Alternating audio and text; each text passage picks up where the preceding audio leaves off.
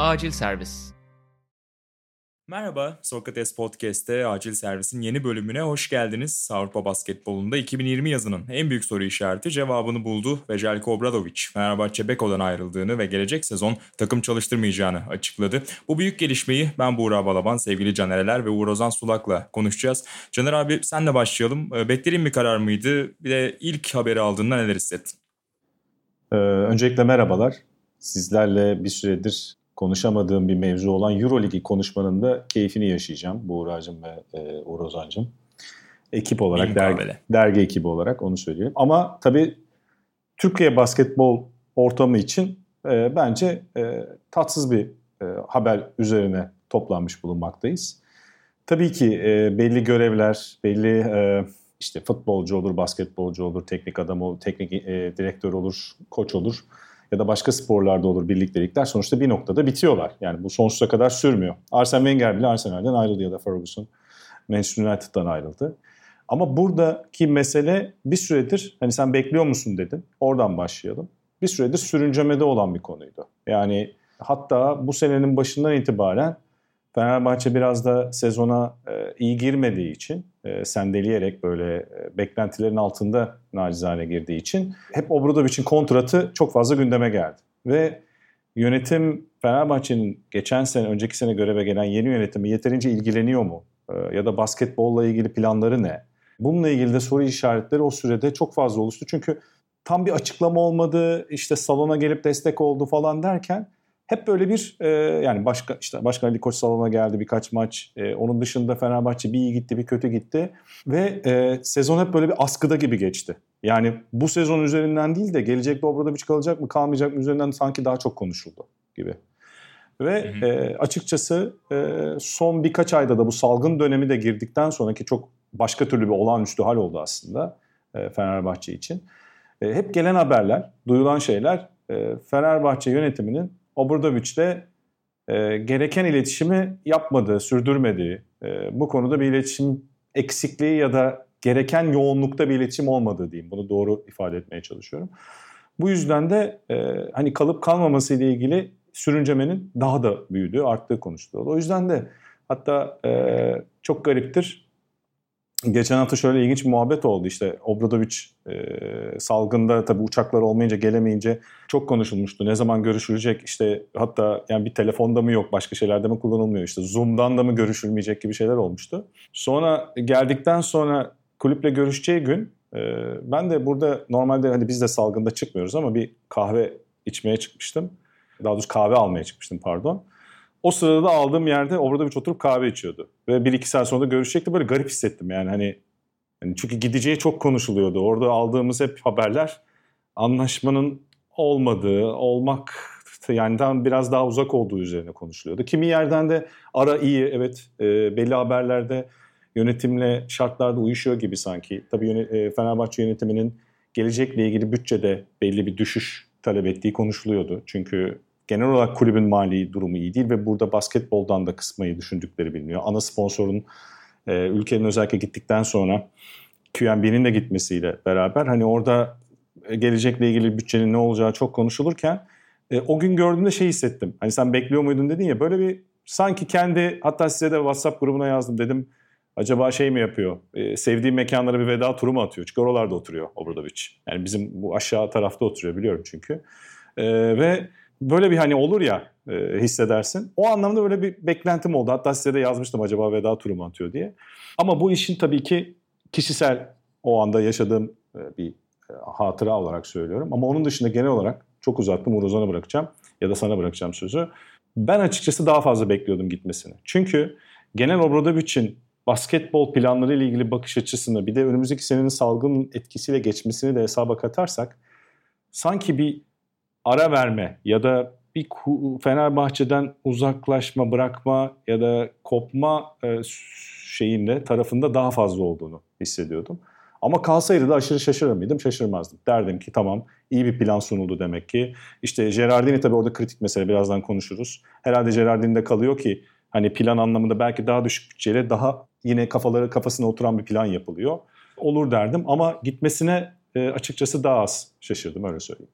Senin beklentin Gerardini girizgahını yapmışken abi ben de onunla birlikte zaten Uğur Ozan'a geçecektim. Ee, o zaman önce senin de tabii genel görüşlerini alayım. Onun dışında da bugün sosyal medyada da paylaştın sen. Günün en e, ciddi haberlerinden bir tanesi de senden geldi. Gerardini ile beklentinin aksine devam edilme ihtimalinin olduğunu belirttin ve e, Sarunas Yaskevicius için de bir girişimi olduğunu İtalyan Genel Menajerini anlattın. E, böyle vereyim sana pası. Hem genel görüşlerin hem de bu konudaki son gelişmeleri senden alalım. Ee, şimdi şöyle bence bu durumu öncelikle pandemi öncesi ve pandemi sonrası gibi artık sporda e, birçok şeyi ikiye ayırdığımız gibi ayırmamız lazım. Yani pandemi öncesinde e, maalesef e, zaten ipler hani kopma noktasına geldi diyemeyiz ama iletişimin zaten sağlıklı bir şekilde ilerlemediği ortadaydı. Pandemide zaten bu dönem artık o 2-3 aylık periyotta e, J.K. Obradovic'te temaslar iyice azaldı yönetim kanadında. Hatta sıfıra indi diyebiliriz iyice azaldıdan da öteye giderek. E, fakat e, Obradoviç buraya geldikten sonra e, benim de aldığım bilgiler ve hani birçok arkadaşımızla konuştuğumuz Obradoviç'in buraya geldikten sonra yaptığı görüşmelerin Ali Koç nezdinde ve işte kulüpteki diğer e, yöneticilerle e, gayet iyi geçtiği yönünde. Yani Obradoviç buradan ayrılırken e, kesinlikle geldiği güne oranla daha pozitif bir havayla ayrılmıştı. Zaten hani bazı haberlerde çıktı bu konuyla alakalı. E, Gerardini konusuna geçmeden önce tabii şunu söyleyebilirim. Yani burada Obradoviç de zaten bir yıl e, dinleneceğini söylüyor. E, ve bence e, menajeri Alex Rashkovic'in Instagram'da yaptığı paylaşımını yani bu son bir dans değil, bu son dans değil e, metninin biraz alt metnini okumak lazım. Yani e, ben açıkçası mevcut şartlardan ötürü e, Obradovic'in gelecek sezon e, takım çalıştırmama fikrinden ziyade zaten uygun bir yer olmadığı için de biraz bu karara gittiğini düşünüyorum. Barcelona dedikoduları e, birçok programda zaten hani söyleme şansım oldu. Hiçbir zaman doğru değildi. Peşic mevcut yönetim Barcelona'da kaldığı sürece kalacak. Çok büyük bir aksilik olmadığı takdirde ki şu anda İspanya Ligi'ndeki final safhasında da 4'te 4'te ilerliyor Barcelona. Gelecek sezona başlayacaktır Peşic. E, Milano kapalı, e, Maccabi kapalı, Real Madrid kapalı. Panathinaikos zaten e, çok karışık durumda. Yani Avrupa'da gidebileceği zaten e, çok fazla bir yer yok. Tercih edebileceği bir yer yok. E, hani bir yıl e, dinlenme fikri ve ailesiyle bu konuda zaten konuşması ki ailesinden de gelen e, yanıtlar dinlenmesi yönünde olmuş. Yani hani Fenerbahçe'de çalış bir sene daha kendini zorla değil e, daha çok hani bir sene dinlenmesi yönünde telkinde bulunmuş ona. Bir de belirsizlik ee, de var değil mi Uğur Ozan ya? O da etkilemiştir. Yani e, hani, tabii ki yani, yani şey burada, e, pandeminin önümüzdeki sezona yaratacağı etki de belli değil daha çok.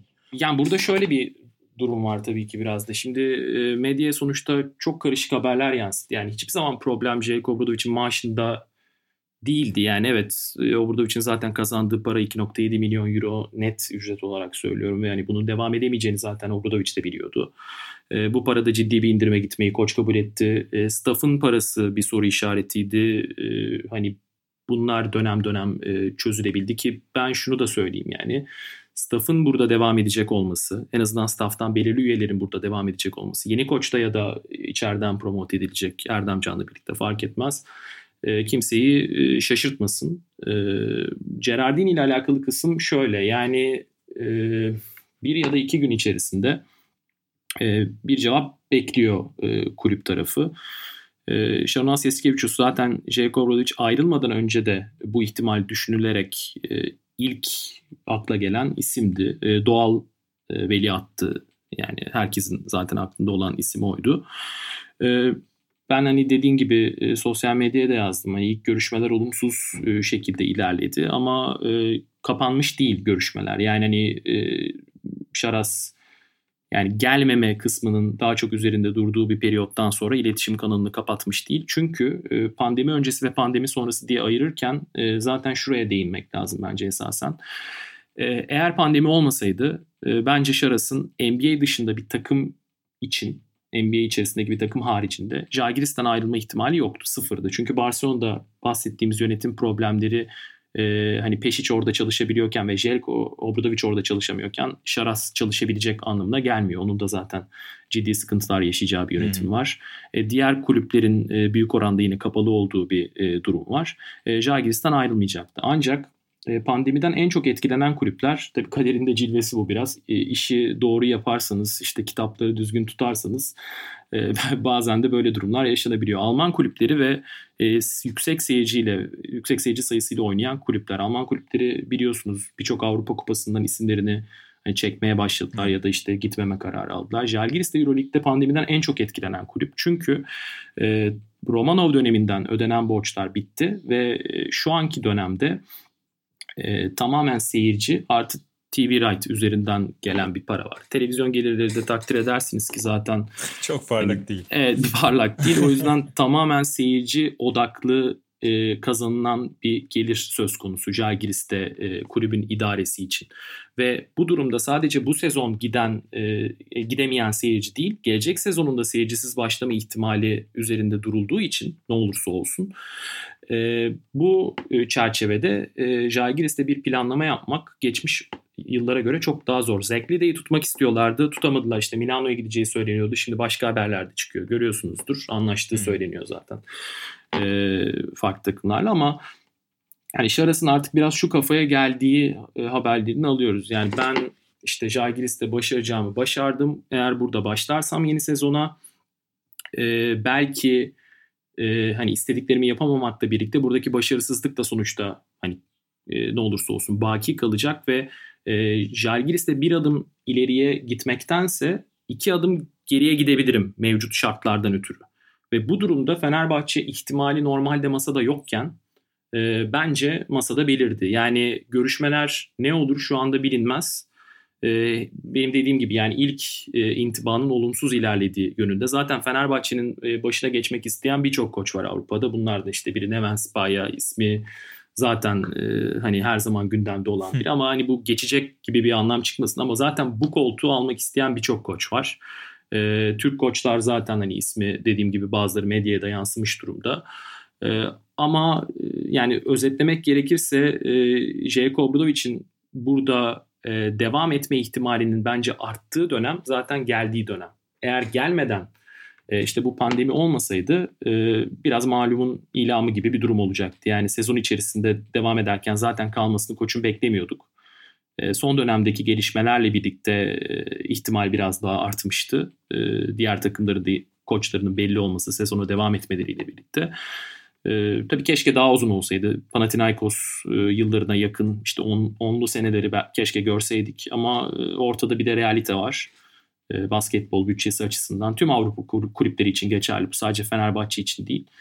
E, tabii keşke e, biraz daha devam etseydi. E, herkes bunu isterdi diye tahmin ediyorum. E, ama maalesef olmadı. Yani Yaskevicius ihtimali üzerinden biraz konuştuk. Ee, Ozan senin detaylı açıklamalarınla beraber. Ee, belki Canereler senin de eklemek istediklerin olur. Şuradan vereceğim. Yani evet Şaras için kalmak Ozan'ın bahsettiği gibi ciddi riskler de barındırıyor olabilir. Çünkü gişe gelirlerinin kaybetme ve bütçenin bir anda orada da düşmesi aslında onun şu ana kadar yarattığı o 3-4 sezonluk etkinin de bir anda e, olumsuz tarafa eğilmesine sebebiyet verebilir. Öte yandan Fenerbahçe seçeneği yani bahsettim birçok koltuk zaten dolu çok da fazla seçenek yok Avrupa'da haliyle ama Fenerbahçe seçeneği bahsedilen o düşen bütçeler kapsamında acaba Şaras için iyi bir seçenek mi? Bir yandan da insan onu düşünüyor sanki burada. Sadece finansal olarak değil bir yandan da Obradovic'in yerine gelmek de bambaşka bir baskı. Yani Final Four'u neredeyse alışkanlık haline getiren yıllardır bir kulüp. Akabinde geliyorsunuz ve bir anda neredeyse %50 e, bütçe kesintisiyle benzer beklentilerle boğuşmanız gerekiyor. Bu tarafını da muhtemelen değerlendirecektir Şaras Yaskevicius son kararını vermeden önce. Ya tabii. Ee, şimdi burada iki tane boyut var. Bir tanesi genel Avrupa basketbolunun durumu. Yani şimdi Uğur Ozan ve sen pandemi öncesi pandemi sonrası diye konuştunuz. Ee, sadece Avrupa basketbolu değil genel dünya yani Avrupa sporu ve dünya sporu. Aynı şekilde yürümeye çalışıldığı zaman bunun olma ihtimalinin zor olduğunu görüyoruz. Yani bu futbolun en önemli liglerinden tut diğer diğer daha farklı spor organizasyonlarına kadar geniş bir yelpazede aynı maddi hacimde devam edecek mi? Çok soru işareti. Yani zenginler evet gene kendini bir koruyacaktır. İşte aynen CSK Moskova'da olduğu gibi yani hala şimdi Şengel'e transferi yapabiliyorlar falan. Çünkü finansal kaynakları ve finansal sırtların dayadıkları nokta başka bir şey. Ee, yani onlar için pandemi süreci o zenginliği örselemiyor. Çünkü başka türlü bir konsorsiyumla destekleniyorlar. Rusya'daki en önemli zengin doğal kaynak şirketlerinin geçmişte oligarkların desteklediği bir şey, şey sonuçta. Spor fut, spor kulübü sadece basketbol kulübü de değil. E bir yandan onlar hala 30-40 milyon eurolara bütçeye giderken işte CSK, e Real Madrid, Barcelona çok zengin kulüpler ki onlar da futbol takımlarında e, bütçe kesintileri istiyorlar biliyorsunuz. Yani konuşuluyor bunlar. Özellikle de bu salgın sürecinde çok konuşuldu. Hatta Barcelona'da bazı futbolcuların maaşlarında kesintiye kabul ettiğini biliyorsunuz. Aynı şey Messi için de geçer. Messi de kabul etti mesela. Ama basketbolda da hedefleri var. İşte geçen sene de konuşulmuştu. Bir seçim süreci de var. Bu çok hani Twitter'da da tekrar o günler yansıtıldı. İşte Pesic'li olan son şampiyonluk öncesi de yine bir seçim var diye sonrası diye. Oradaki yatırımı onlar sabit tutmak istiyorlar ki bu belli zaten. E, Kalates'e transfer etmelerinden belli. E, aynı şey Real Madrid için de geçer. Şimdi Obradovic açısından baktığınızda da diğer boyutta e, Obradovic de onlarla mücadele ederek yani 60 yaşında artık kariyerinde bambaşka bir noktada ve siz Obradovic'e ya biz sana 8-10 milyon euro bir takım yapalım sen bununla tamah et ve ama şu hedeflere git. E şimdi e, neden Obradovic'e herkes dün teşekkür mesajı atıyor? Yani Twitter'da gittikten sonra genelde teşekkür edildi. Neden? Çünkü burada bulunduğu 7 yılda 7 yıl öncesinde yani Obradovic öncesindeki hedefler, geleceğe dair e, tahayyüller, e, Türk basketbolunun gidişatı, kulüplerin başarısı üzerine hedefler, çıtalar nereye konuyordu? Ve ondan sonraki bir de istikrar, sabır ve aynı hocayla uzun süre devam etme gibi kavramlar, kelimeler aynı potada eritiliyor muydu? Çok nadir değil mi? Yani bunu bir Aydın Örs Efes'ten belki hatırlarız ki orada da zaten bambaşka bir Türk basketbol açısından dönüm noktası ve bir farklı bir değişim, dönüşüm noktası olmuştu. Aynı şeyi burada da gördük. Yani Obradoviç öncesi Fenerbahçe ve Türk basketbolunun coğrafyası evet gene iyi şeyler vardı. Kulüplerden bahsediyorum. Milli takım ayrı bir şey. Ama bir yandan da yani Euroleague'de ve Avrupa Kupalarındaki başarı hedefi ve koyulan çıtadan bahsediyorum. Nereyi hedeflemekle alakalı bir mevzu bu. E şimdi bu hedeflemeyi koymuş sürekli işte 5 sene üstte Final Four, 3 sene üstte final, e, şampiyonluk ki arada bambaşka bir e, devamlılık, süreklilik kadroda bazı değişiklikler olsa da e bu böyle bir organizasyon, bu kadar profesyonel işte Gerardini'si, e, ondan önceki kulüple olan ilişki, e, hani hatta biraz farklı bir özel yapı gibiydi. Yani kulübün iletişimi bile basketbolda daha farklı yürütülüyordu. Ya işte biz dergide futbol kulübünden röportaj almak için uğraşırdık. Değil mi yani hepiniz biliyorsunuz.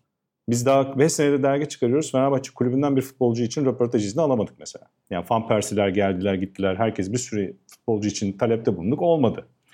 Ama basketbol nasıl? E, basketbol farklı ilerliyor. Kendine özgü, daha modern, daha iyi iletişim sürülen. Sanki bir e, işte Gerardin'in o Benetton'da kurduğu tarzda ya da e, NBA'de kurulan tabii ki organizasyonlar farklı, farklı bütçeler, farklı e, bir personel söz konusu orada. Ama yani sayı olarak söylüyorum, kalite olarak söylemiyorum nitelik olarak. E şimdi böyle şeyler yapılmış, böyle organizasyonlar yapılmış, örnek olacak bir devamlılık, süreklilik kurulmuş ki Türkiye'deki diğer basketbol takımları da çıtayı oraya koyduğu için onlar da çıtayı oraya koymaya çalışmış. İşte Efes'in geldiği noktada o rekabetin etkisini yatsıyamayız ya da Galatasaray'ın aradaki bütçeyi arada force edip işte Euro Cup geldi sonuçta bir noktada. Ergin Ataman'ın da orada o rekabetten beslenmesi söz konusu koç olarak. Başka koçların da beslenmesi söz konusu. E şimdi böyle bir ortam oluşmuş. Çünkü Obradovic o rekabeti ve şeyi de besleyen bir e, basketbol aklı. Yani oradaki e, birçok şeyi yeşerten bir basketbol aklı. E şimdi buna baktığında e, gidişin hikayesinde de bence hem Uroz'un dediklerine katılıyorum. Ek yani senin de dediklerine katılıyorum yani gidişinde.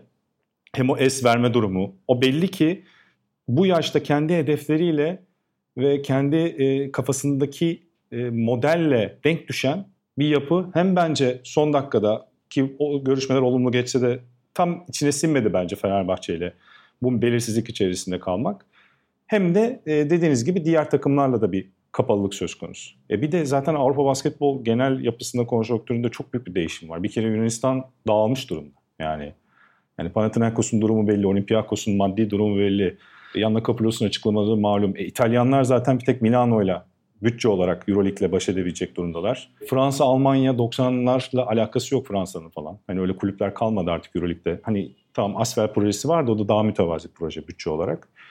E, baktığında zaten CSK, Real Madrid, Barcelona e, biraz Milano kalıyor. Yani şimdi demin Yasikevicius senaryosu konuşuyorsunuz. E, biriniz bile Panathinaikos ve Olympiakos demedi. Bundan 10 sene önce derdiniz herhalde değil mi? Yani Mutlaka. Yani bütçe olarak çünkü ya da işte hedef olarak e, diyemiyoruz. Çünkü o kadar sıkıştı ki Avrupa basketbolu. Bu biraz Eurolig'in de bence var olan basketbol niteliğini paraya dönüştürememesinin de etkisi var. Bence Euroleague'de de kötü yönetim var bu arada genel olarak. işin ticarileşme, haklar onu bir türlü yani yapamadılar çünkü çok İspanya merkezliler. Yani çok tek sesli gidiyor. Anlatabiliyor muyum? Ve o yüzden de bu konjonktürde bence Obradovic kafasındaki şeye uyanı bulamadı. E, Yasikevicius senaryosuna gelirsek, e şimdi Obradovic bulamamışken hem Burak senin söylediğin durum var. Yani Obradovic'in gittiği bir yerde Yasikevicius macerasında onun için de challenge'dır. Yani öyle challenge'ları da sevebilecek bir karaktere benziyor. O ayrı. Ama bu mu onun için doğru adım? Bilemiyorum. Gelirse tabii ki Türkiye basketbolu için bence çok iyi olur yine. Yasikevicius'un gelişi o ayrı. Yani Obradovic'den sonra Fenerbahçe için en iyi senaryolardan biri olur herhalde. Ama ben açıkçası Obradovic'in gidiş hikayesi, biçimi, bu şekil, işte bu pandemi, bütün bunları, bütün ta ta ta, ta eklediğinizde artıları eksilerini e, hele Gerardin'in kalmayacaksa Eskevicius'un yani buraya gelmesinin çok zor olduğunu düşünüyorum açıkçası. Yani daha sanki hele bu bütçelerde e, bu görüntüde daha az bütçeye tamam edecek bir yabancı koç olabilir ya da bir e, yerli koçla sanki daha devam edecek gibi ama Deskevicius olursa tabii o ayrı bir senaryodur yani. Hani senin sorunu bu şekilde toparlamış olayım. Mutlaka Yaskevicius'un olmadığı senaryo üzerinden Ozan sana döneyim. Ee, iki şey soracağım. Birincisi bugünün sosyal medyada en çok dönen e, tweetlerinden bir tanesi biliyorsun işte Jelko Obradovic ayrıldıktan sonra çalıştığı takımların e, kaderi. Onların e, sonrasındaki yıllarda zorlandı. İşte Partizan'la başlayıp Juventus'la işte yani Badalona'yla yakabinde Real Benetton hepsinin çok zorlandığı ve e, Obradovic'in yarattığı şeyin aslında hani geçtiğimiz bir iki yılda çok konuşuyordu ya acaba işte beklentileri karşılamıyor mu? İşte 5 Final Four'da bir şampiyonluk az mı gibi böyle tuhaf tuhaf şeyler de vardı. Okumuşsundur sen de muhakkak yıllar içerisinde. Ee, ya bu aslında normal gelen birçok şeyin Obradovic yönetimindeki çok da normal olmadığı, bunların aslında çok olağanüstü başarılar olduğunu biraz o takımlar vakit geçtikten sonra anladı. Ee, şimdi Fenerbahçe basketbolda benzer bir yol ayrımının e, başında duruyor. Muhtemelen çok benzer e, zorlu yılların e, geleceği. Hedefin Final Four değil de belki de sen bugün bir e, Yunanistan sitesine de görüş verdin. Orada da bahsetmişsin. Artık hedefin Final Four yerine, şampiyonluk yerine biraz da playoff gibi belirleyince sezonlar sanki geliyor Fenerbahçe için. Bu değişimi sence bundan yıllar sonra nasıl hatırlayacağız? İlk olarak onunla pası atacağım. İkincisi de Yaskevicius'un olmadığı senaryoda sence antrenör tercihleri tamamen yerli çalıştırıcılara mı dönecektir Fenerbahçe'de? Yani şimdi e, öncelikle hani tabii ilk sorundan başlayayım. Yani e, benim kişisel olarak Türk basketbolunda yıllardır en çok eksikliğini hissettiğim e, takım türü e, Baskonya. Yani hmm. e, işte Tau, Kahala Borel neyse artık yani o hmm. dönemlerden de alabilirsiniz. Yani bizim basketbolumuzda eksik olan kısım e, biraz işte bu David Blatt'in kariyerinde zaten artık iyice simgeleştiği bir konu. Yani C sınıfı alıp B sınıfa çıkarıp sonra atıyorum NBA'ye göndermek. B sınıfı alıp A sınıfa çıkarıp NBA'ye göndermek. Eurocup oyuncusu alıp Euroleague oyuncusu yapmak. Bunların satışlarından para kazanmak.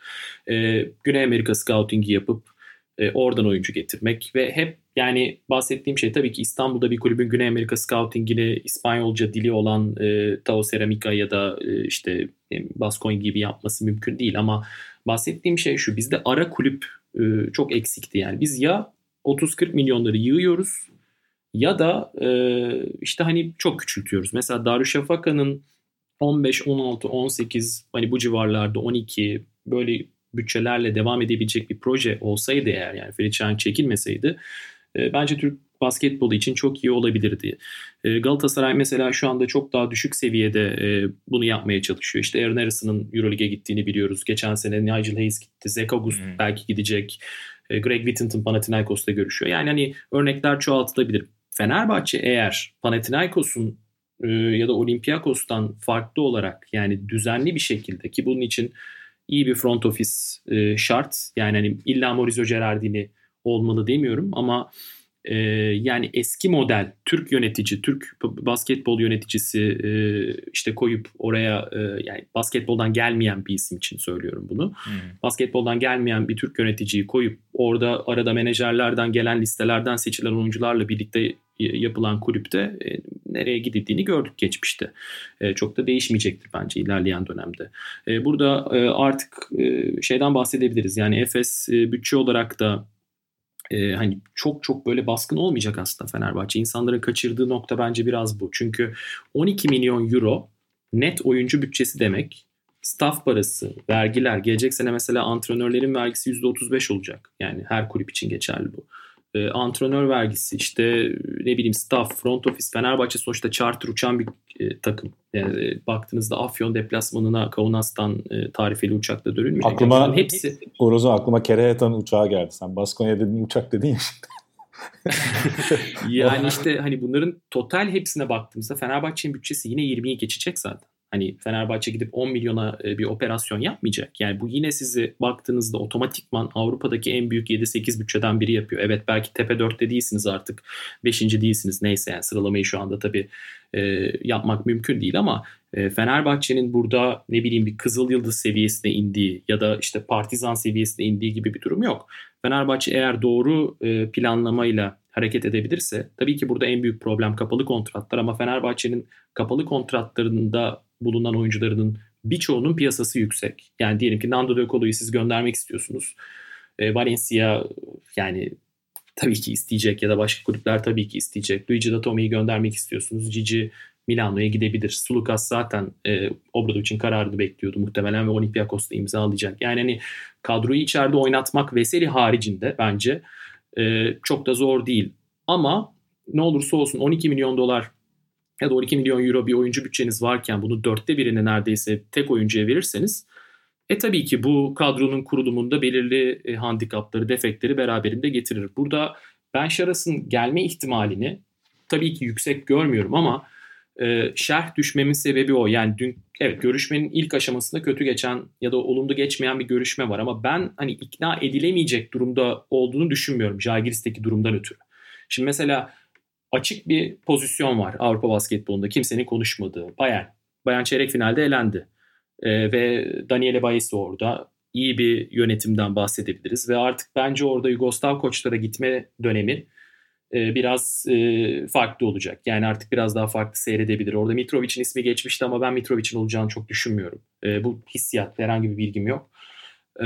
Ama yani piyasayı sonuçta belirleyecek kulüpler yine Fenerbahçe, işte Real Madrid, Barcelona böyle kulüpler. Fenerbahçe bu ligden evet bir adım geriye düşmüş durumda. Burası kesin.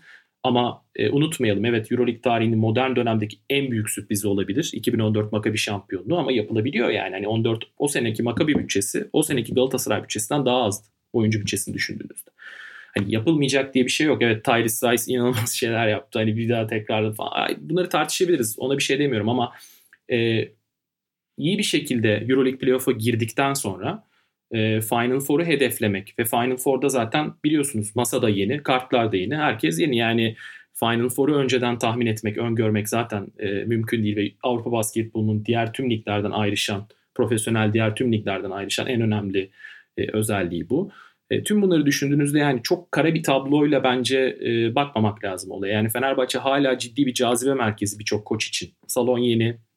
Baktığınızda taraftar ortalamasını iddialı bir takımda ciddi seviyelerde tutabiliyorsunuz. E, İstanbul'la alakalı zaten bir şey söylemeye ekstradan gerek yok. Yani burada... Çünkü bence oradaki insanların kara düşünmesinin sebebi şu. E, yönetimin bakış açısıyla ilgili bir şüphe var bence. Yani genel olarak hı hı. şubeyi iyice küçültmekle ilgili insanlarda bir algı oluşmuş durumda. Bence bu yüzden genel algı, genel bakış açısı tamam orada bir gitti iyice küçülecek. Yani Türkiye'de zaten orta sınıf yok ya.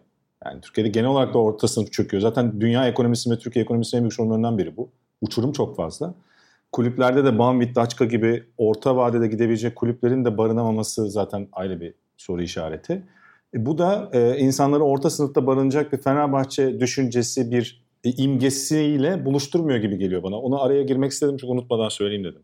Hı, ya zaten iyi yaptın abi. Yani ben şey şeyi söylemeye çalıştım orada biraz. Yani tabii ki burada klasik Türk basketbolundaki ya da klasik Türk sporundaki notalara basarak 12 e, milyon oyuncu bütçesiyle e, çok iddialı bir kulüp beklememek lazım. Benim bahsettiğim şey yani Şaras sadece Fenerbahçe için değil Avrupa basketbolunda zaten J. Obradovic'den sonra doğal veliaht ve e, burada maalesef biraz işin hani çirkin kısımlarına da belki girmemiz gerekiyor olabilir ama Avrupa basketbolunda hem hakemler gözünde hem e, farklı şekilde saygı kazanmanız için güçlü bir staff sahibi olmanız gerektiği ortada ve özellikle de head coach.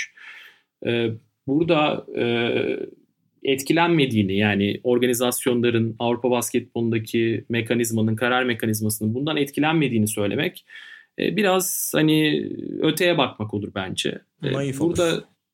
E tabii ki burada yani o yüzden Şaras'ın gelmesi sadece takımın işte bütçesiyle çalışabilecek koç olarak değil de bir persona olarak bakmak lazım bence Şaras'a. Dediğim gibi yani e, zaten burada çok özel bir isim sunmuyoruz ya da çok özel bir fikir belirtmiyoruz hiçbirimiz hepimizin de hani hem fikir olduğunu düşünüyorum ama benim bildiğim işte ekstradan hani kötü başlasa da yani olumsuz bir şekilde ilerlese de bu kapının tamamen kapanmadığı yönünde. Belki hani yanılırım tabii ki burada e, bakmak lazım, beklemek lazım. E, e, Mauricio Gerardini'nin ben e, kalma ihtimalinin gitme ihtimalinden daha yüksek olduğunu düşünüyorum. E, en azından intiba olarak böyle ve bu tabii ki birçok şeyi değiştirecektir. Hem oyuncu piyasası olarak hem e, buraya gelecek koç olarak. Bir kere bence Mauricio Gerardini burada kalırsa bakış açısı değişir. Yani bakış açısı şey olur, iyi olur, pozitif olur. Tabii ki Türk koç olarak Erdemcan dışında birinin gelme ihtimali bence çok düşük. E, Erdemcan gelirse de e, yine Alex Rashkovic'in paylaşımına giderek şöyle bir çıkarım yapabiliriz. Erdemcan ya da Şaras buraya geldiği durumda bence e, zamanında Alexander Nikolic'in J. Obradovic'e yaptığı gibi tam anlamıyla birebir değil ama J. Obradovic'in yaşadığı yer dışında en çok ziyaret edeceği yer gelecek sene yine İstanbul olabilir. E, bu tabii ki doğal bir belirli açılardan baskı e, getirecektir diye bir düşünce olabilir medyada ya da başka insanlarda ama e, bence Şaras'ta da Erdemcan'da da e, kulüpteki da, dahli e, tahmin edildiğinden daha fazla olacak. Yani e, ben çok kötü e, bir ayrılık olduğunu düşünmüyorum. E, en azından buradaki görüşmelerden sonraki e, intiba daha farklıydı. E, öncesi başka bir hikaye. Yani aslında ikiye ayırdık başta ama üçe de ayırmak lazım. Yani pandemi süreci, pandemi sürecinin öncesi ve pandeminin sonrası. Yani ilişki çünkü e, olumlu yönde ilerledi hep. E, ve bir sene işte dinleneceğini söylemesi ya da işte o, o tarz gelen açıklamalarla birlikte de e, kapıları çok sert kapatmamak lazım. Yani sonuçta Fenerbahçe Panathinaikos kadar küçülmüyor ya da Panathinaikos gibi çılgın bir başkana e, işte dönem döneminde Jelko Obradovic'le kavga etmiş, problem yaşamış bir başkanı da sahip değil. Yani burada e, Panathinaikos nasıl Euroleague'den çıkamadı IMG'de 2026'ya kadar süren anlaşması sebebiyle Fenerbahçe taraftarının da ya da Fenerbahçe basketbolunu izleyen, seven, Euroleague'de olmasını isteyen kesim için de şöyle bir gayri resmi garanti var sonuçta. 2026'ya kadar Fenerbahçe de burada ve Fenerbahçe'nin bütçelerinin zaten inebileceği maksimum seviye bu. Yani 12 milyon oyuncu bütçesi. Tamam yani bu şey değil ki sonuçta. Ee, hani illa Euroleague'de bizim markamız zedelenecek falan gibi bir durum yok. Sadece doğru yapılanma gerekiyor. Ee, ve tabii ki yani bu bilinmezlikler özellikle Mauricio Gerardini ile alakalı olan bilinmezlikler e, bugün olmasa bile e, iki gün içerisinde e, bence çözülecektir.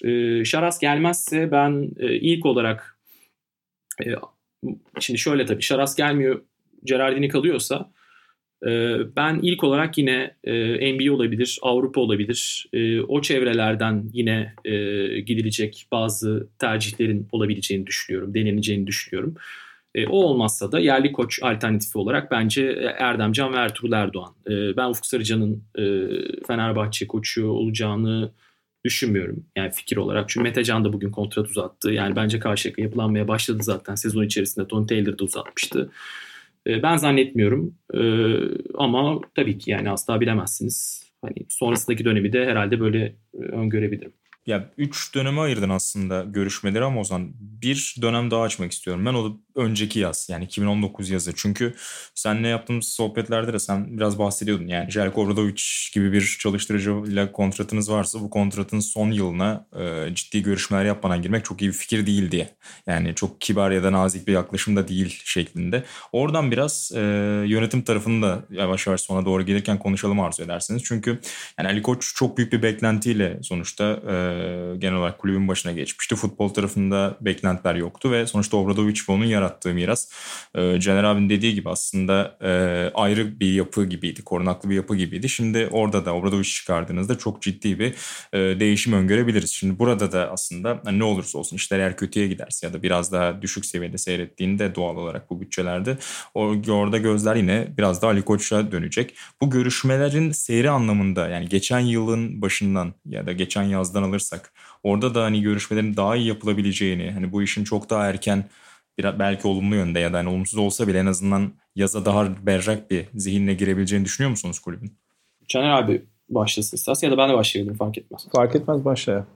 Ha yani e, öncelikle bence şöyle bir durum var. E, J. Obradovic hep şimdiye kadar belki kontrat uzatma e, hani resmileşme kısmında e, sezon içinde ya da sezon sonunu bekleyerek e, ilerletti. Fenerbahçe kariyeri özelinde söylüyorum bunu. İşte iki yıllık anlaşmalarla başladı. E, ama bence e, temelde yapılan şöyle bir hata var. Yani koçun elini çok zayıflatan, koçu çok e, istemediği bir pozisyona iten. E sonuçta Yan Veseli ile mesela imzalatılan bir kontrat var ve bu, bu hani koçun zaten bilgisi dahilinde olmaması gibi bir durum söz konusu değil. Menajeri de zaten Alex Raşkovic. Hani bu e, koçtan habersiz ilerlemiş bir süreç değil ama e, bence orada birçok oyuncunun kapalı kontratı varken Obradovic'in sezon sonunda ne olacağının bilinmemesi yani içerideki durumu iyileştirmekten çok kötüleştirdi ve burada bence e, Maurizio Gerardini her ne kadar reputasyonu yüksek ve geçmişte başardıklarıyla zaten NBA'ye kadar yolu gitmiş bir e, yönetici olsa da e, şu açıdan eleştirilebilir. E, ben yani sosyal medyada da çok görüyorum. E, yani J. Obradovic'in bulunduğu takımda e, GM olarak çalışmak çok kolay bir şey değil. Neden? Çünkü scouting yapabileceğiniz alanlar zaten belli. Yani Derek Williams mesela Euroleague oynamasaydı geçen sene mümkün değil alınamazdı. Ekpe Udov transferinde zaten hani Maurizio Gerardini'nin rolünü biliyoruz ve koçu ikna eden kişi olduğunu biliyoruz. İşte ama bunun olumsuz örnekleri de oldu. Jason Thompson gibi. Hani Pierre Jackson gibi. Neyse yani örnekler çoğaltılabilir. E, burada şimdi biraz hani e, düşündüğümüzde sonuçta planlama kısmı ne olursa olsun e, biraz daha GM'in işi ve e, bence sürdürülebilir bir yapı oluşturmak açısından sonuçta 30-40 30 da değil 40 milyon euroluk bütçelerin toplam e, masraf olarak söylüyorum sürdürülemeyeceği Türk ekonomisinde zaten belli ve e, buralarda bence biraz daha esnek bir kadro planlaması yapılabilecek şekilde e, kararlar alınabilirdi ve hani J. Obradovic evet ikna edilmesi sonuçta çok kolay bir yine isim persona değil ama e, Mauricio Gerardini'nin bence geçen yaz çıkarttığı iş iyi bir iş değil. Ben hani tüm kalbimle inanarak bunu söylüyorum. Çünkü hani Nando De Colo, Derek Williams baktığın zaman teknik transferler mi? Değil. İsim transferleri. Taraftar biraz sussun. Ya da işte hani alalım koç sonuçta geçen sene Shane Larkin'le birlikte de gördü. İşte yetenek farkını Euroleague'de ne, ne büyük e, fark yarattığını, hamle yarattığını. E, biz de hani bu yola gidelim ama ne kadar hani bunun kadro mühendisliği ve e, mali e, kriterleri uygun şekilde bunun e, uygulaması yapıldı ve gerçeğe gitti tartışılır. Yani ben orada biraz daha Mauricio Giardini'nin hani koça karşı kötü adam olarak e, en azından belirli şeyleri dengelemesi gerektiğine inanıyorum. Çünkü hani eğer öyle değilse o zaman bu pozisyon neden var? J. için neden GM'e ihtiyacı var? Zaten hani oyuncu seçimleri 3 aşağı 5 yukarı belli hepimiz biliyoruz nereden oyuncu seçildiğini. Ee, yani buna baktığımızda e, bence hani o, o açıdan eleştirilebilir. Tabii ki yönetimi sonrasındaki tutumu da eleştirilebilir. Ee, size Euroleague şampiyonluğu getirmiş, 5 kere üst üste Final Four oynatmış bir koça sezon içerisinde e, bu kadar diyaloğun kapalı olmaması belki gerekirdi ama e, şunu da unutmamak lazım. Jake Obradovic sakatlıklar yaşadı. Yani takımda sakatlıklar yaşadı ve e, hamle istedi. İki tane oyuncu geldi yani. Malcolm Thomas, James Donnelly. Ee, Ali Koç da hani kapıyı tamamen kapattı gibi bir e, fikir bence ortada yok. Yani eğer koçla diyaloğu sıfırlayan ve koça hiçbir şekilde inanmayan bir yönetimden bahsetseydik o zaman sezon içerisinde neden iki oyuncu geldi? Ee, yani burada biraz e, herkesin bence e, burnunun dikine ilerlediği ve kimsenin diğer işi çok böyle düzeltmemek için nasıl olsa hani kervanı yolda düzeriz diye e, ilerlenen bir süreç bence ve geçen seneki bu problemde de e, Maurizio Gerardini'nin payı var e, ne olursa olsun ben biraz öyle düşünüyorum. Canereler? Ee, ne söyleyeceğimi unuttum valla. Yani so soru neydi onu Şöyle özetleyeyim. E, yani yönetimin ilişkileri daha iyi geçen yazdan itibaren daha iyi tutup aslında hani bu kadar sürünceme bırakmadan yani Haziran'ın artık e, sonu gelmişken daha yeni bu kararı biz al, alıyoruz. Aslında çok daha erken olumlu ya da olumsuz o neticeye varabilir miydi? Ya Uğur Ozan detaylarını anlattı zaten kulüp içindeki ilişkileri de. Ee, orada tabii tek bir faktör ya da tek bir ilişki üzerinden bütün bu süreci değerlendirmemek lazım ya da sözleşme imzalamamayı. Ee, bir e, büyük resimde Türkiye ekonomisi aynı Yunanistan ekonomisi gibi sıkıntıda. Eğer takımın başında e, bir de futbol tarafında daha büyük bir problem varken yani hem bütçe olarak hem bir de geçen sene felaket geçirdi Fenerbahçe.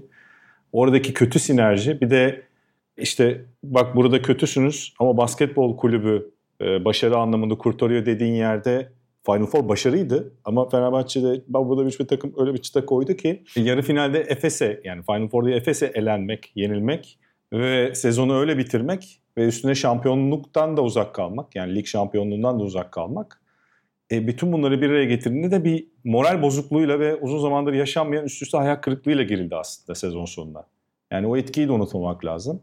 O da hani Fenerbahçe'nin kendi içindeki taraftar dinamiğinde de sürekli bir basketbol takımının yük olması, bir algı da oluşturuluyor ya orada bir yandan. Bazı basın mensupları da bunun işin içine giriyor bu arada. Yani e, o algıyı da ne yazık ki bu bir balonun içindeyiz aslında o anlamda. O algılar çok çabuk oluşabiliyor. İşte demin bir istatistik konuştunuz. Yani Obradovic'in bıraktığı takımlar perişan oldu gibi. Ama onlara sadece o açıdan bakarsanız öyle gelir tabii ki algı oluşur. Ya sadece Obradovic bıraktığı için değil, Obradovic'in zaten bırakma sebeplerine bakmak lazım orada. O takımlardan ayrılış hikayesine bakmak lazım. Yani burada kuş suçlu anlamında söylemiyorum. Orada yani Partizan'ı bırakma ya da Juventus'u bırakma, koçluğunun hangi dönemi, neden bıraktı? Ve o kulüpler zaten normalde neyi hedefliyordu? Bir de 90'lar Avrupa basketbolu şu anki aynı mı? Falan falan bir sürü şeyi sıralaman lazım. E, Real Madrid'i bıraktık kulüp böyle oldu deniyor. Ama orada zaten yatırımı kıstı. Yani Real Madrid basketbol şubesiyle ilgili genel bir 2000'lerde zaten kuma gömmüştü kafasını. Hmm. E, hatırlayacaksınız Juan Plaza'nın e, ULEP kapı kazanmasıyla yani Kerem Tunçeri ve Raul Lopez iki kartla kazanmasıyla tekrar e, Real Madrid bir şey hevesine girdi. Avrupa basketbolunda tekrar yukarılara oynama. Yoksa orada yoktu zaten Real Madrid. Şimdi bunlara böyle bakarsan algı böyle oluşur tabii ki. Yani tek bir tweette bir algı oluşturabilirsin. Obradovic gidiyor ve takım felaket hale geliyor. Şimdi o algıda da demin konuştuğumuz işte Uğur Ozan'ın da aslında öyle olmayabilir dediği, daha pozitif senaryo olabilir diye açıkladığı şeylerin e, tam tersini insanların genelde düşünmesine bu tip şeyler de yol açıyor algılarda. Hmm. E, bu dediğimiz küçük algı bir de düşün o yaz daha da büyük bir algıya dönüştü. Nedir o? Ya evet öyle diyorsunuz da işte al basketbolda 30 milyon euro veriliyor ama böyle oluyor. E böyle oluyor dediğinde aslında yani yine bir başarı var. Ama her Euroleague şampiyonluğu sanki 30 yıldır Türkiye'de her kulüp Euroleague şampiyonu oluyormuş gibi bir algı oluştu bir anda. Üst üste 5 Final Four ve bir şampiyonluk 3 final olunca o olmayınca da evet basketbolda olmuyor tarzı bir algı oluştu. İşte Obradovic'e bu kadar para veriliyor. Bilmem ne oyunculara bu kadar para veriliyor. İşte Uğur Ozan'ın bahsettiği ve senin kontratı da çok konuşulmuştu hakikaten. Bütün bunlar bir araya geldiğinde de e, bu paralar, işte futbol takımı, e, Türkiye'nin ekonomisi, aynı Yunanistan gibi çöküşte oluşu, e, bir zengin iş adamı gelse de financial fair play olduğu için futbolda oradaki başarıyı sağlayamadığı ve para kazanamadığı için sonuçta Fenerbahçe Şampiyonlar Ligi'ne gidemediği sürece bütçeyi dengelemesi çok zor ve kısmak zorunda yani ya da başka yollardan sübvanse etmek zorunda. O da zaten işte kurallara tabi görüyorsunuz yani. Ee, o yüzden Manchester City zaten iki sene Şampiyonlar Ligi cezası aldı. Belli değil daha Temmuz'da görüşülecek futbol çerçevesinden bakıyoruz da Fenerbahçe futbol basketbol birbirinden evet iletişim ve yapı olarak ayırabiliyorsun ama bütçe olarak o kadar da ayıramıyorsun. Yani kulübün genel algısı çok önemli yani. Orada futbolda biraz geçen sene işler gitse e, basketbolda da işte Diyorum yarı finalde Efes'e kaybetmese Fenerbahçe yine kazansa ve şampiyon olsa yazın ki görüşmeler ve sene başındaki ilişkiler işte o dışarıdan bakış açısı ya da yansıyanlar farklı olabilirdi gibi geliyor bana. Bunların hepsi birbirine bağlı şeyler. Ve e, şeye de gelirsek bütün bu çerçeveyi açıklamaya çalışıyoruz tabii ki hep beraber. O çerçevenin ortasında da e sonuçta bir gerçek var. Size de katılıyorum. Yani bir Obradoviç gibi koçunuz varsa onu çok istediğinizi göstermek bence önemlidir. Yani bu şey gibi e, biz de bir sürü röportaj yapıyorsunuz, yapıyoruz. Konuştuğunuz zaman işte oradan oraya niye gittin? Ya çok istendiğimi hissettim diye çok cümle duymuşuzdur değil mi? Yani genelde hı hı. o tercihlerde çok etkili olur ya da o kulüpte kalmaya çok etkili olur. daha büyük para teklif edilse de o şeyi yapıyı bırak, bırakıp gitmek istemezsiniz. E, şey de gibi oldu biraz Fenerbahçe Obradoviç ilişkisi. Ya koç zaten burada, işte yapı var, burada mutludur. Yani biz ona birkaç ay sonra görüşsek de olur gibi bir algı bile oluşmuş olabilir. Yani bu şey gibi e, elinde zaten hazır hissettiğim bir hani bu sev, uzun süreli sevgili ilişkilerinde de çok olur. Yani değerini sonradan anlarsın ya o anda anlamazsın. Hayatındaki insanın bu arkadaşlıkta da olur, başka şeylerde de olur. İlla sevgili Yürek, olmak gerekmez. Yüreklere dokundun abi bu açıklama. Es, estağfurullah. estağfurullah.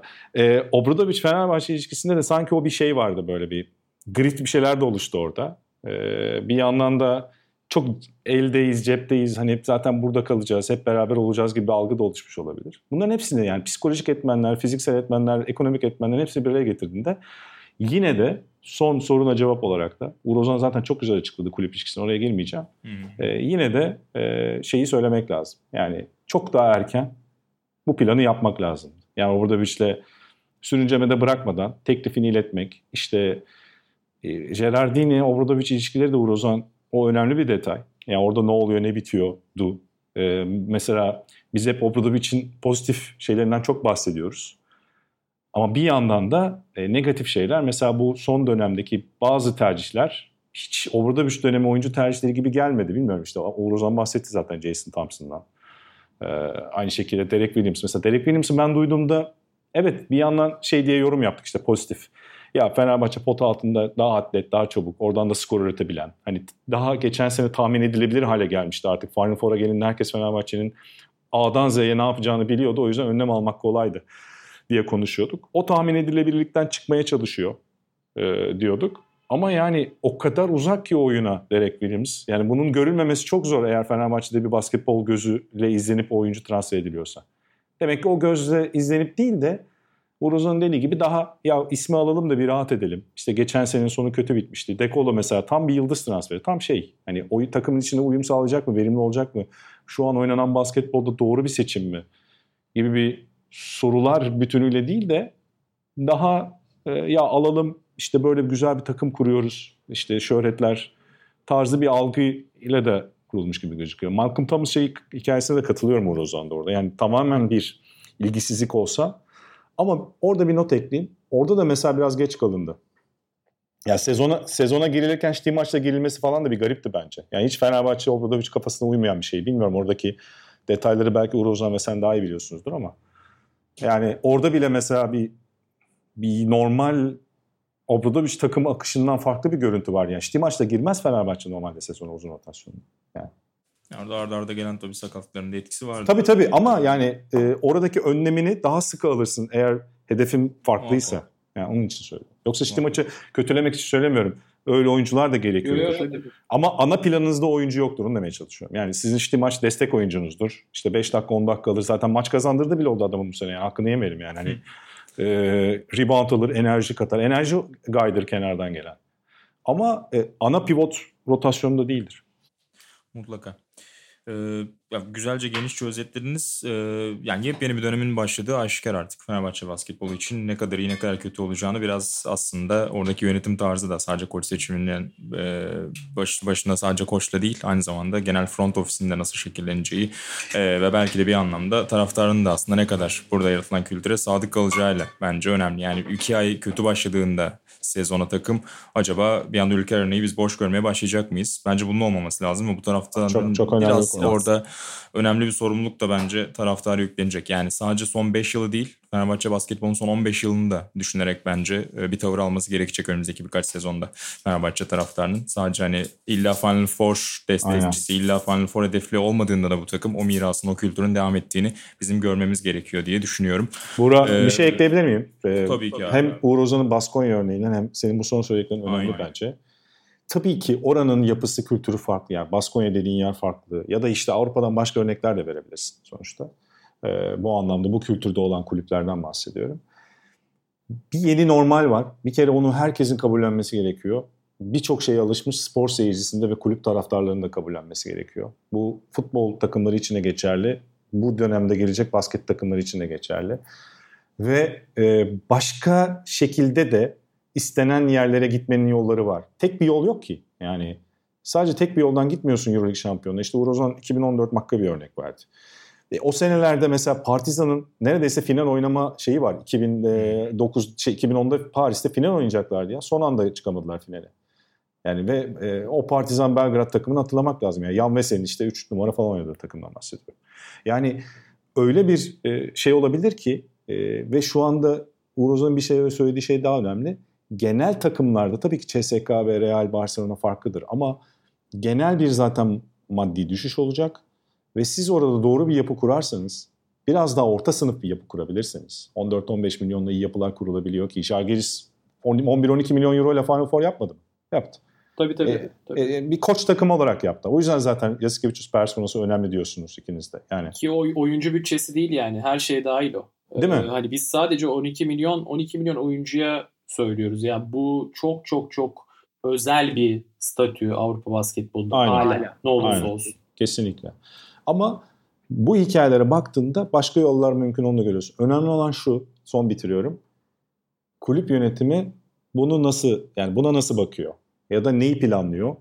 Önümüzdeki 1-2 ay Gerardini durumu, işte kulübün e, yapacağı hamlelerle e, nasıl bir sistemle devam edeceği, e, ve nasıl bir e, yapıyla devam edeceği çok önemli. Yine sürdürülebilir ve ardından tekrar ekonomiler düzeldiğinde, Türkiye ekonomisi, dünya ekonomisi başka bir yere gittiğinde tekrar o yapıyı yukarı çıkarabilir noktaya gelmesi lazım. Yani Barcelona'nın da arada çünkü ya da işte kulüp şeyleri, bütçeleri, güçleri hiçbir zaman sönmeyecek takımlar da arada daha mütevazi yapılara geçip çıkıyorlar. Panathinaikos da bunu yaptı.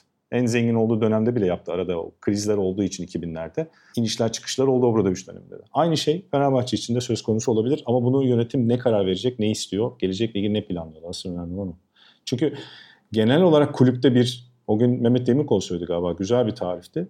Mehmet abinin. Depresyonda gibi gözüküyor Fenerbahçe kulübü. Dışarıdan öyle gözüküyor. Yani bir kaos, bir karar verme mekanizmasında sorun, bir yapı kurma ve gelecekle ilgili ne isteniyor, ne planlanıyor?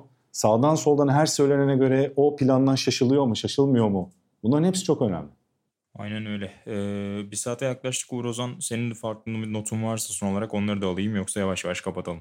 Yok yok Caner abi çok çok iyi özetledi zaten. Ee, benim de söyleyeceklerim bu kadar. Pekala baylar ağzınıza sağlık. Güzelce toparlamış olduk Şerk Oradov için ağzınıza sağlık. Ee, ve Fenerbahçe'nin yol haritasını konuştuk. Ben Buğra Balaban, sevgili Canereler ve Uğur Ozan Sulak'la birlikte bu podcast'teydik. Yeniden buluşmak üzere, hoşçakalın.